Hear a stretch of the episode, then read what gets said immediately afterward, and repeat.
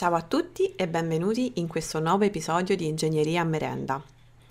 Oggi vi propongo la prima live in collaborazione con il Dipartimento di Ingegneria di Roma 3, il cui argomento è Donne nelle STEM, in occasione della Festa della Donna dell'8 marzo 2021. Potete trovare la live completa sia sul mio canale YouTube che sul canale YouTube di Ingegneria di Roma 3. Fatemi sapere che cosa ne pensate sul mio profilo Instagram at eliana.streppa. Inizierei subito facendo un giro di presentazioni così scaldiamo un attimo i motori. La prima domanda che è d'obbligo, il nome. Andando in ordine alfabetico, vi lascio subito presentare. Claudia Cecioni, io sono. Elisa Di Paola. Federica Pascucci. Sofia Fabiano. Seconda domanda, professione. Ricercatrice. Ricercatrice. Professore associato. Studentessa. Che è comunque una, una professione a tempo pieno. Domanda da un milione di dollari, perché hai scelto la tua ingegneria? O meglio, qual è la tua ingegneria e perché l'hai scelta? Ah, io ho scelto ingegneria civile perché mi piaceva l'idea che i miei studi avessero un risvolto applicativo nella progettazione di opere pubbliche, quindi di beni comuni. Io ho scelto ingegneria aeronautica e un po' il sogno antico dell'uomo, quello di volare, ero incuriosita dai meccanismi che c'erano dietro e ho pensato perché no? E quindi eccoci qua. Io sono ingegnere informatico, ma diciamo, la mia formazione è più nel campo del, dell'informatica che si attiene all'automazione di impianto e l'ho scelta boh, quasi per caso. Io studio ingegneria delle tecnologie per il mare e l'ho scelta perché ho una grande passione per il mare sin da quando sono piccola, quindi avere la possibilità di studiare in un settore così, così innovativo, così nuovo, mi, mi affascinava molto, quindi la mia scelta è ricaduta su questo tipo di ingegneria. Approfittiamo per dire che Ingegneria del Mare è una delle new entry rispetto a tutte le ingegnerie presenti a Roma 3, così mi ha dato questa assist per dire questa cosa. Ultima domanda rispetto a questa parte di presentazioni, mh, per quale motivo consiglieresti la tua ingegneria? Eh, io consiglierei l'ingegneria civile a chiunque ha e vuole avere un'attenzione per l'ambiente e a chiunque ha anche solo un minimo, un attimo pensato di voler essere ingegnere o ingegnera. E io consiglierei ingegner- ingegneria aeronautica a chi non ha paura di mettersi in gioco e non si demoralizza facilmente. e diciamo che eh, è importante avere, secondo me, curiosità e non arrendersi alle prime difficoltà. Io consiglierei il percorso che ho fatto io a tutti coloro che da piccoli hanno giocato con i robot o i transformer.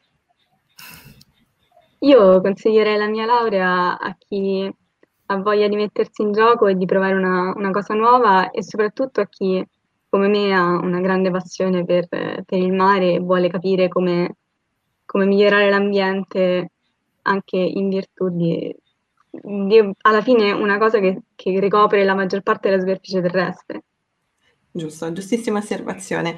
Eh, dico due parole anch'io rispetto all'ingegneria biomedica, visto che mh, mm, ci sono. Eh, consiglierei l'ingegneria biomedica certamente a chiunque voglia a, mh, dare un impatto eh, tecnologico per quanto riguarda il mondo della salute, che secondo me ehm, è proprio una sfera personale molto delicata, perché nel momento in cui viene impattato ci sentiamo molto vulnerabili, molto fragili, quindi il fatto di intervenire con le tecnologie ci aiuta sempre a rendere questo momento un pochino meno critico, cioè almeno si, si spera.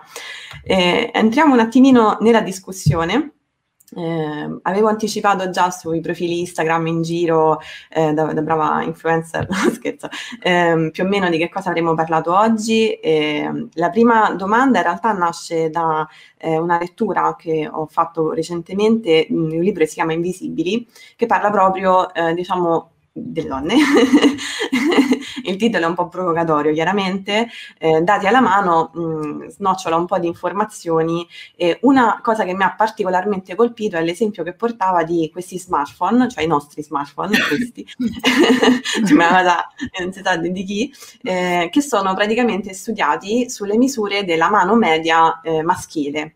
In generale questa, cioè la mano media eh, de, de, dell'uomo è in generale sempre eh, più, più, grande rispetto a quella della donna, quindi c'è la cosa tipica che la donna ha più difficoltà nel maneggiare questo strumento. Allora mi è venuto in mente anche ricordandomi di un altro passaggio in cui eh, avevo sentito che fino a pochissimo tempo fa i crash test, per esempio, eh, per le automobili venivano effettuati con dei manichini che si riferivano a una fisicità molto specifica, sempre maschile, ma in realtà eh, non è solo il problema del maschio, ma proprio delle, delle misure eh, che non si adattavano chiaramente a, tutti, a tutte le persone, mi è venuta in mente questa domanda. Eh, esiste ancora questo problema nel senso degli studi scientifici che eh, prendono a modello principalmente l'uomo oppure c'è una suddivisione eh, diciamo adatta a, anche che, che, prenda in considerazione anche delle minoranze come possono essere vabbè si definiscono minoranze però in realtà che possono prendere in considerazione anche le donne ecco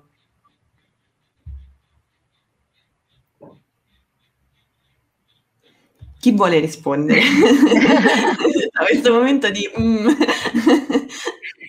Beh, a me, se posso intervenire, è venuto in mente che, ad esempio, nell'ambito dell'ingegneria costiera sono stati fatti, che è l'ambito di cui me ne occupo, che quindi si lega anche all'ingegneria delle tecnologie del mare, dove ci rappresenta la nostra studentessa, sono stati fatti degli studi per vedere come, qual è la capacità di un uomo di eh, sopportare l'onda, diciamo che supera un certo sca- ostacolo e colpisce un uomo, quant'è la capacità di resistenza.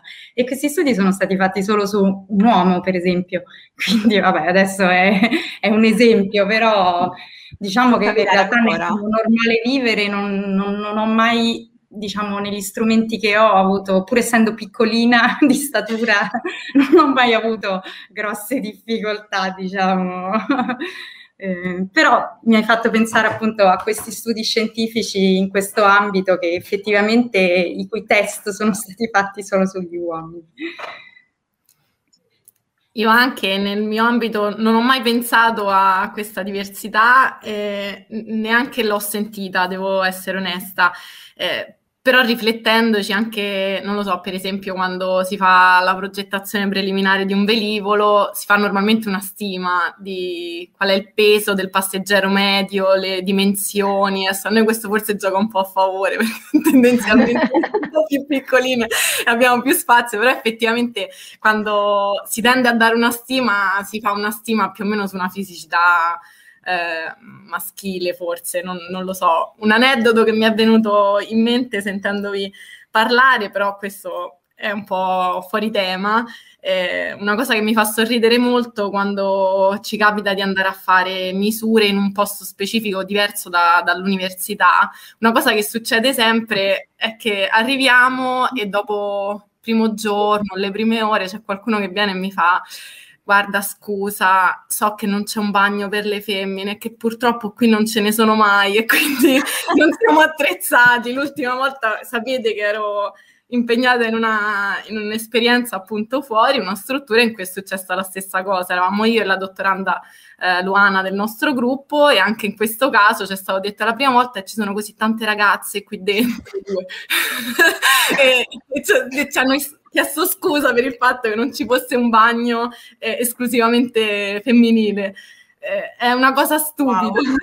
Wow. no, beh, non ci sono e quindi certo. per loro non c'è la necessità di fare la differenza. Però è un aneddoto che mi piace sempre raccontare perché è sulle basi e forse non ci pensiamo anche proprio. Questa cosa mi fa venire in mente mia madre che recentemente mi raccontò, mia madre è un'imprenditrice ehm, che, in un ambito che non c'entra assolutamente niente con l'ingegneria, però è praticamente la stessa, ehm, molto, insomma una, una, cosa molto simile, però è successa 30 anni fa nel suo caso, quando lei andava in banca, mh, tipicamente il lunedì mattina, eh, in una nuova filiale le dissero guardi mi dispiace non c'è, non, non esisteva, avevano fatto il, il direttore di banca donna, e hanno dovuto fare tutti i lavori nella, nella, sede perché non avevano pensato a fare il bagno per le donne, insomma, quindi però vabbè, anni fa il fatto che succeda ancora oggi un po' mi, mi spiazza.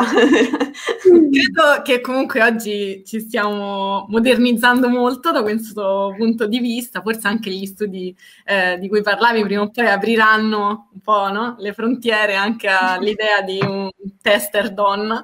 Eh,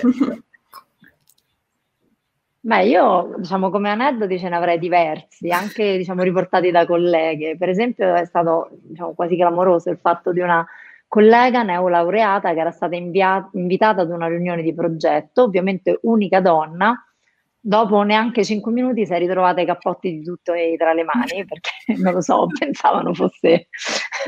Anche a me so. è successo. E, e, poi un'altra volta, invece questo diciamo, invece è successo a me andando fuori anch'io a fare eh, misure e quant'altro con uh, un tecnico, mi sono ritrovata che dicevano senta professore scusi che può andare a prendere a me, può andare a prendere la strumentazione, ho detto ok, tutto a posto.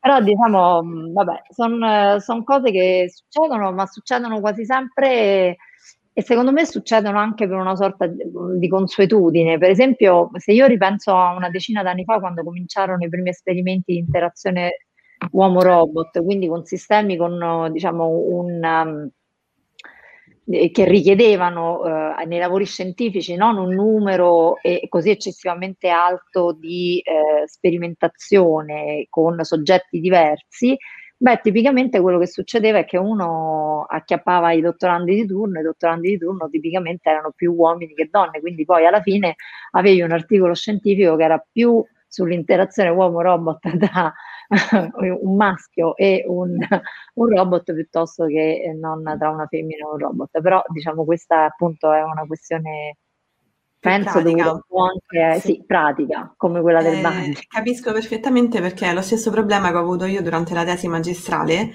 Eh, reperire diciamo dei soggetti femminili nella stessa quantità è stato più complicato quindi effettivamente capisco che proprio certe volte si tratta proprio di questioni pratiche Sofia sì diciamo che io ovviamente non ho aneddoti relativi alla mia esperienza lavorativa come ognuna delle, delle professoresse e delle ricercatrici che sono intervenute prima, però eh, io, diciamo, nel mio piccolo spesso mi sono sentita un po', ehm, non dico come se fosse messo in discussione eh, il mio essere un'ingegnera, appunto, eh, come se le, le donne, per esempio, effettivamente ancora questo ce lo dicono anche i dati, le percentuali sono minori rispetto a quelle degli uomini anche in ambito STEM generalmente.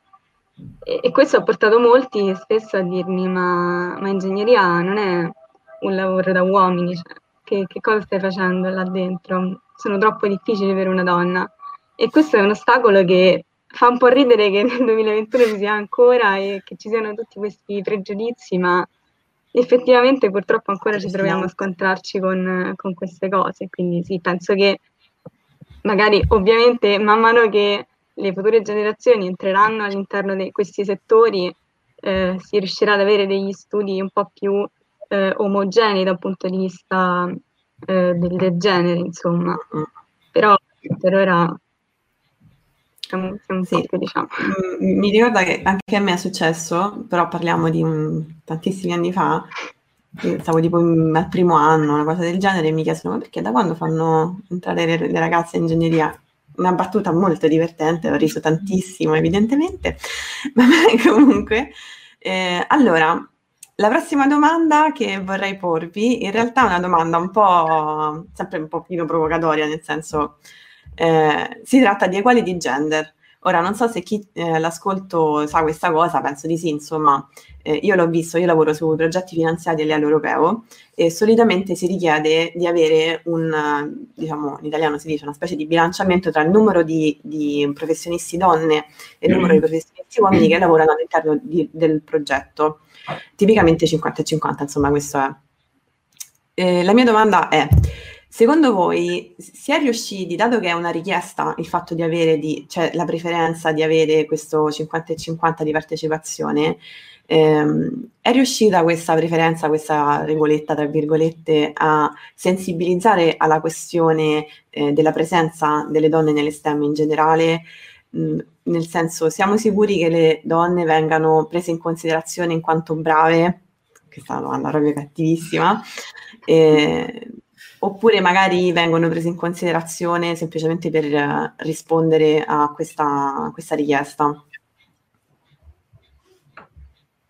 Ma se posso intervenire tenendo lo stesso ordine, sicuramente se diciamo è necessario che ci siano le quote rosa al 50%, quindi sicuramente bisogna rispondere a questa richiesta, però sicuramente io penso che dà la possibilità alle migliori, ovviamente, di eh, rappresentare tutto ciò che, diciamo, eh, gli studi che hanno fatto e, ciò, e il lavoro che possono fare. Io penso che magari non è inviato, però io penso che, le, che, con l'esempio si, porta avanti, si portano avanti le nuove generazioni, quindi penso che se sempre più donne ri- hanno dei ruoli eh, pubblici o meno pub- pubblici o privati, però sempre più di prestigio, è quando diciamo il, con il passaparola e col vedere che ci rappresenta ad esempio un ministro, una ministra donna, immagino che tutte le ragazze o le bambine che seguono i telegiornali o le notizie sanno che è possibile, quindi con il tempo questo sicuramente è, può essere che, solo che positivo. Questo in primis mi viene da, da dire. Quindi per quanto possa essere diciamo, un dover accontentare un 50% di quote rose, sicuramente, di quote rosa sicuramente dà anche un contributo a, diciamo, a, a, alla nostra causa. Alla causa. Io mi trovo d'accordissimo sull'importanza dell'esempio, è stata una soddisfazione, una mia amica proprio recentemente è stata chiamata per un incarico molto importante nell'ambito dell'economia e lo ha fatto grazie alla sua esperienza lavorativa, diciamo, quindi è stata conosciuta grazie a questo, è andata avanti e secondo me se con- riuscirà a, con- a continuare questo percorso uno degli esempi di esempio, ecco. E penso che comunque ci stiamo facendo sentire in un modo o nell'altro. Eh, nel mio ambito in particolare siamo comunque poche, anche se ho, vi, vivo due realtà diverse, nel senso che nel piccolo dell'università, del laboratorio si cominciano a sbilanciare gli equilibri a nostro favore, nel senso che paradossalmente, nonostante siamo un laboratorio sperimentale, quindi molto pratico e ci si aspetta per una, una, cultura, forse un'idea culturale neanche giusta, però si, ci si aspetta una presenza prettamente, non prettamente, però di solito maggiormente maschile. Mm. Invece ultimamente siamo molto più femmine che, che non uomini e, e, ci facciamo sentire, questo lo facciamo notare normalmente. Dall'altro lato, quando partecipiamo a progetti a un po' più ampio raggio, effettivamente siamo poche, poche partecipanti in generale eh, però credo anch'io che quelle che ci sono non ci sono unicamente per coprire un numero, ma anche per l'esperienza che hanno fatto. Adesso il nostro capo progetto di due dei progetti più importanti che seguiamo, più grandi, non importanti, è un'indiana, una donna indiana, secondo me mamma, quindi ha fatto un percorso di vita normale, non una di quelle cose del tipo ho rinunciato a tutto per la carriera, no, eh, anche una mamma. E non la conosco ovviamente nel personale, però mi sento di dire che per me è un grande esempio. Bene. Io volevo, diciamo, puntare un po' l'accento sul rovescio della medaglia che questa cosa ha portato. Ossia, questa richiesta, diciamo, di avere un certo bilanciamento, noi la viviamo non solo a livello dei, dei progetti e dei finanziamenti, ma anche in tutte le commissioni che si fanno all'università. E purtroppo quando si è in poche, si è sempre le solite. certo.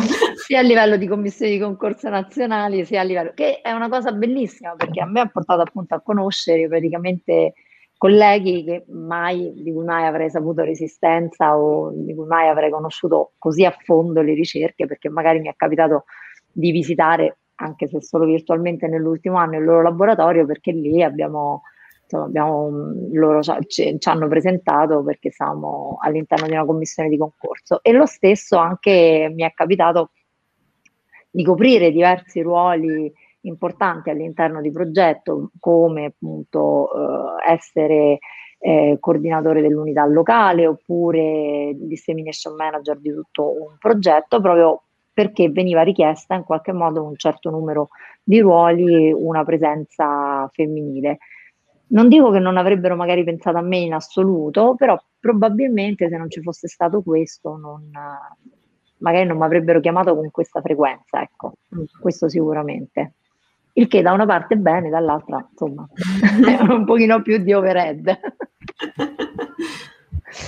Beh, io credo che ci sia anche un, un problema che si pone nel momento in cui si, si, parla per esempio di quote rosa, cioè quello di cui poi eh, ho sentito parlare anche prima, ehm, che è un po' quel, quella possibilità che magari le donne vengano scelte, ma per essere quota rosa, magari. Ovviamente non, non sto dicendo che eh, ci sia una, un'evidente problematica su questo, eh, però diciamo piuttosto che, secondo me, piuttosto che eh, incentivare le quote rosa, eh, potrebbe essere altrettanto utile eh, incentivare per esempio i sussidi statali per eh, le donne per permettergli di non dover scegliere tra lavoro e carriera, eh, per eh, magari eh, proseguire i propri studi in, eh, in, autonomia e magari in questo modo si avrebbe anche un, diciamo, un aumento per esempio delle percentuali sia di studentesse che di ricercatrici che di lavoratrici in questo ambito, perché in ogni caso anche quello che si chiama soffitto di cristallo, di cui eh, si, si, sente spesso parlare, eh, non dipende solo dal fatto che, che, siamo donne, ma anche da tutto ciò che ci impedisce di andare avanti. E indubbiamente non avere eh, un sostegno anche economico alle spalle spesso può essere un problema per molte e, e, quindi penso che oltre a determinate misure ne servono anche altre anche in, in campo economico, oltre che culturale, salariale, e chi più ne ha chi più niente, insomma. Per chi ci ascolta e non, magari non lo sa, insomma, il soffitto di cristallo si dice soffitto di cristallo una linea di livello professionale oltre il quale le donne fanno fatica ad andare. Tipicamente eh, quando si entra nel mondo del lavoro ovviamente si viene classificati, eh, si viene appunto messi in alcuni livelli in base al contratto nazionale a cui si è sottoposti. E solitamente appunto si, le donne fanno più fatica statisticamente nonostante di solito abbiano magari dei voti più alti, siano più performanti per quanto riguarda lo studio, mh, mm, quindi la laurea eccetera, i primi anni di lavoro lavorano tanto e lavorano bene, a un certo punto si fermano, non riescono ad andare avanti, tipicamente perché, sempre in generale, perché poi ogni caso è a sé, ehm, è più comune che le donne abbiano un carico, diciamo, di lavoro di quello non pagato, quindi parliamo di gestione di casa, gestione della famiglia, persone, ad esempio all'interno della famiglia, se ci sono persone anziane o con handicap, tipicamente se ne occupano le donne, però è sempre in generale. E quindi, mh, dato che non, non, ci sono tantissimi sostegni a livello sociale rispetto a questo, è più facile che una donna faccia un passo indietro, anche perché eh, questo unito al fatto che mh, sempre di solito le donne guadagnano anche un pochino meno rispetto ai mariti o ai compagni, quello che succede è che se proprio dobbiamo rinunciare a uno stipendio, rinunciamo a quello che è più basso e quindi a quello della donna. Quindi questo è il discorso in generale che è molto molto complicato eh, leggo tra i commenti una, un'idea sul fatto della paternità e della maternità. Eh, secondo me il problema della maternità va risolto allungando il tempo della paternità. In realtà non è nemmeno così semplice perché eh, certe volte sono gli stessi papà che fanno fatica, cioè rimangono ancorati un pochino alla mentalità del tipo va bene sì, però magari continuo, cioè che ne so, ho sette giorni di paternità, adesso ci sono sette giorni lavorativi di paternità, però magari rimangono ancorati e dicono vabbè però se mi arriva una mail, se succede qualche cosa, se c'è una riunione partecipo, poi magari non lo fanno, però c'è questa idea ancora un po', un po' ancorata, il discorso è veramente molto interessante ma anche molto molto complicato. Eh, a proposito, prima è uscita fuori anche come, come parola, Recentemente c'è stata una polemica allucinante, chiaramente riguardante Sanremo, perché ci deve essere sempre una polemica riguardante Sanremo, eh, ovvero della direttrice d'orchestra che ha chiesto di essere chiamata direttore d'orchestra. E, um, volevo chiedervi se voi avete mai, io personalmente di solito mh, mm, non mi chiamano nemmeno ingegnere, capita più spesso mi chiamano dottoressa, mh, mm, però di solito mi chiamano ingegnere, non correggo, non, non è una cosa a cui faccio caso, però come diceva qualcuno le parole sono importanti, quindi ingegnere o ingegnera?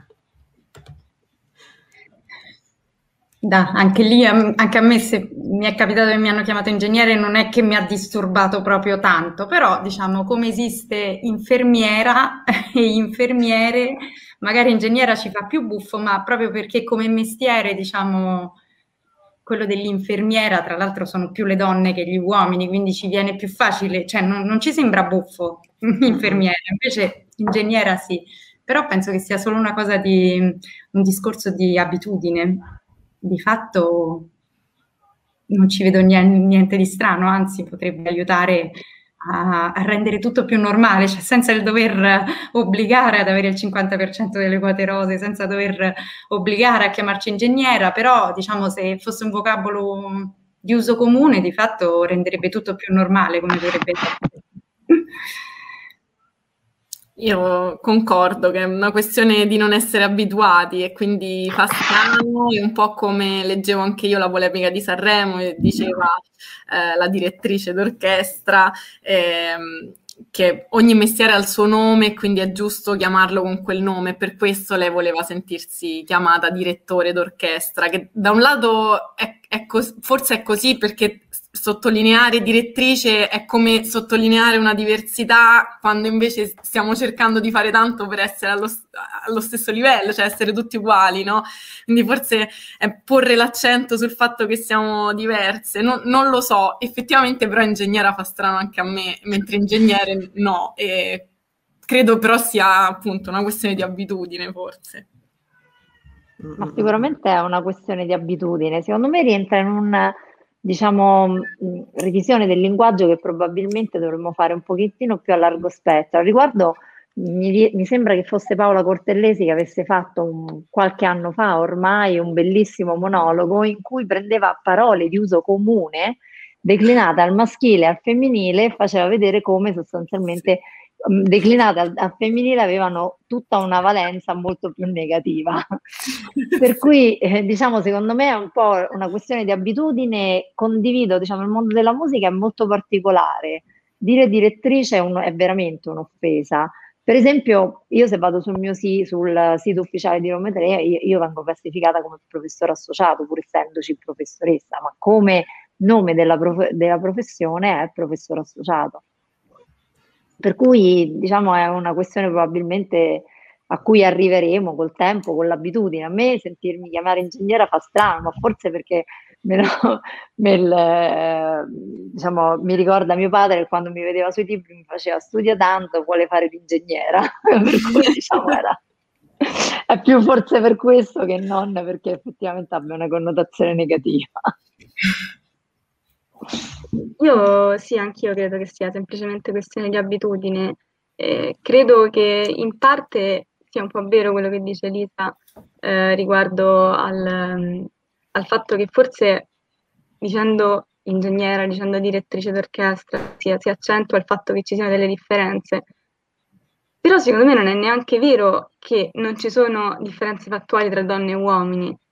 La cosa che, che bisogna chiedere è la, l'uguaglianza di trattamento, la parità di trattamento, però di fatto siamo diversi, ci sono caratteristiche eh, fisiche totalmente diverse e questo per esempio si vede anche negli studi scientifici che, di cui parlavamo prima. Eh, forse sì, forse questione di tempo, come, come tutte più o meno. Come quando si, ancora non si diceva sindaca, ancora non si diceva eh, ministra, avvocatessa, insomma ma oggi pensavo molto a questo. Penso che in Italia su tante cose siamo un pochettino indietro, ma non perché siamo indietro come italiani, ma per, per la cultura forte che abbiamo. E se andiamo al nord Europa, tante diversità che possono essere quella di genere, come quella sugli affetti, si sentono un pochettino meno. E anche in questo forse la lingua aiuta e non aiuta, nel senso che in inglese non c'è ingegnere maschio o femmina e quindi il problema forse non si pone. Invece la nostra lingua, che secondo me è bellissima e ha moltissime sfaccettature, ci fa riflettere ancora di più su, su, su queste diversità. Tema ad esempio già che alcuni, alcuni, articoli di giornale a volte dicono so, un, particolare, un particolare studio, una particolare scoperta si affarra una donna, magari non ti dice scienziata, ma ti dice uno scienziato donna un ingegnere donna, di ingegnera poi prima, perché devi andare perché devono sottolineare giustamente Ok, sì, sono, sono d'accordo. Oltretutto, Sofia ha tirato fuori anche un argomento molto interessante, cioè del fatto che effettivamente ci sono evidentemente delle differenze, ehm, ed un argomento che era uscito fuori anche ehm, in altre interviste passate che ho fatto, adesso mi sto ricordando qualche cosa, e, e, e, in particolare era uscito il discorso del dire accettiamo il fatto che, siamo, che abbiamo sia delle uguaglianze che delle diversità, ma che nelle diversità possiamo, unendole, chiaramente uscirne arricchiti, perché magari ci sono punti di vista diversi, no? che quindi sono, sono, sempre particolarmente utili. Vi chiedo se avete un messaggio finale da dare a chi ci ascolta, un saluto, un qualcosa che volete dire Ricordatevi domani c'è la seconda giornata del curriculum at lunch. No?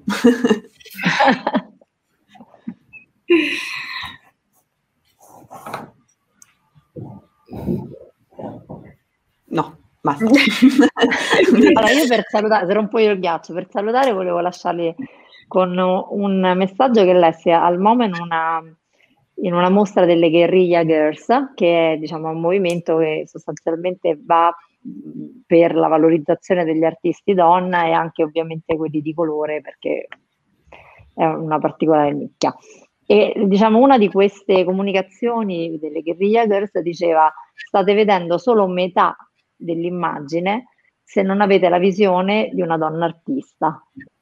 E così più o meno secondo me vale la pena anche, cioè vale questo ehm, in qualsiasi disciplina, non solo per, per l'arte, ma anche per, nella fattispecie, la, l'ingegneria. Bene, io vi ringrazio veramente per um, essere state qui con noi stasera, con noi mi sto dando del plurale così a caso.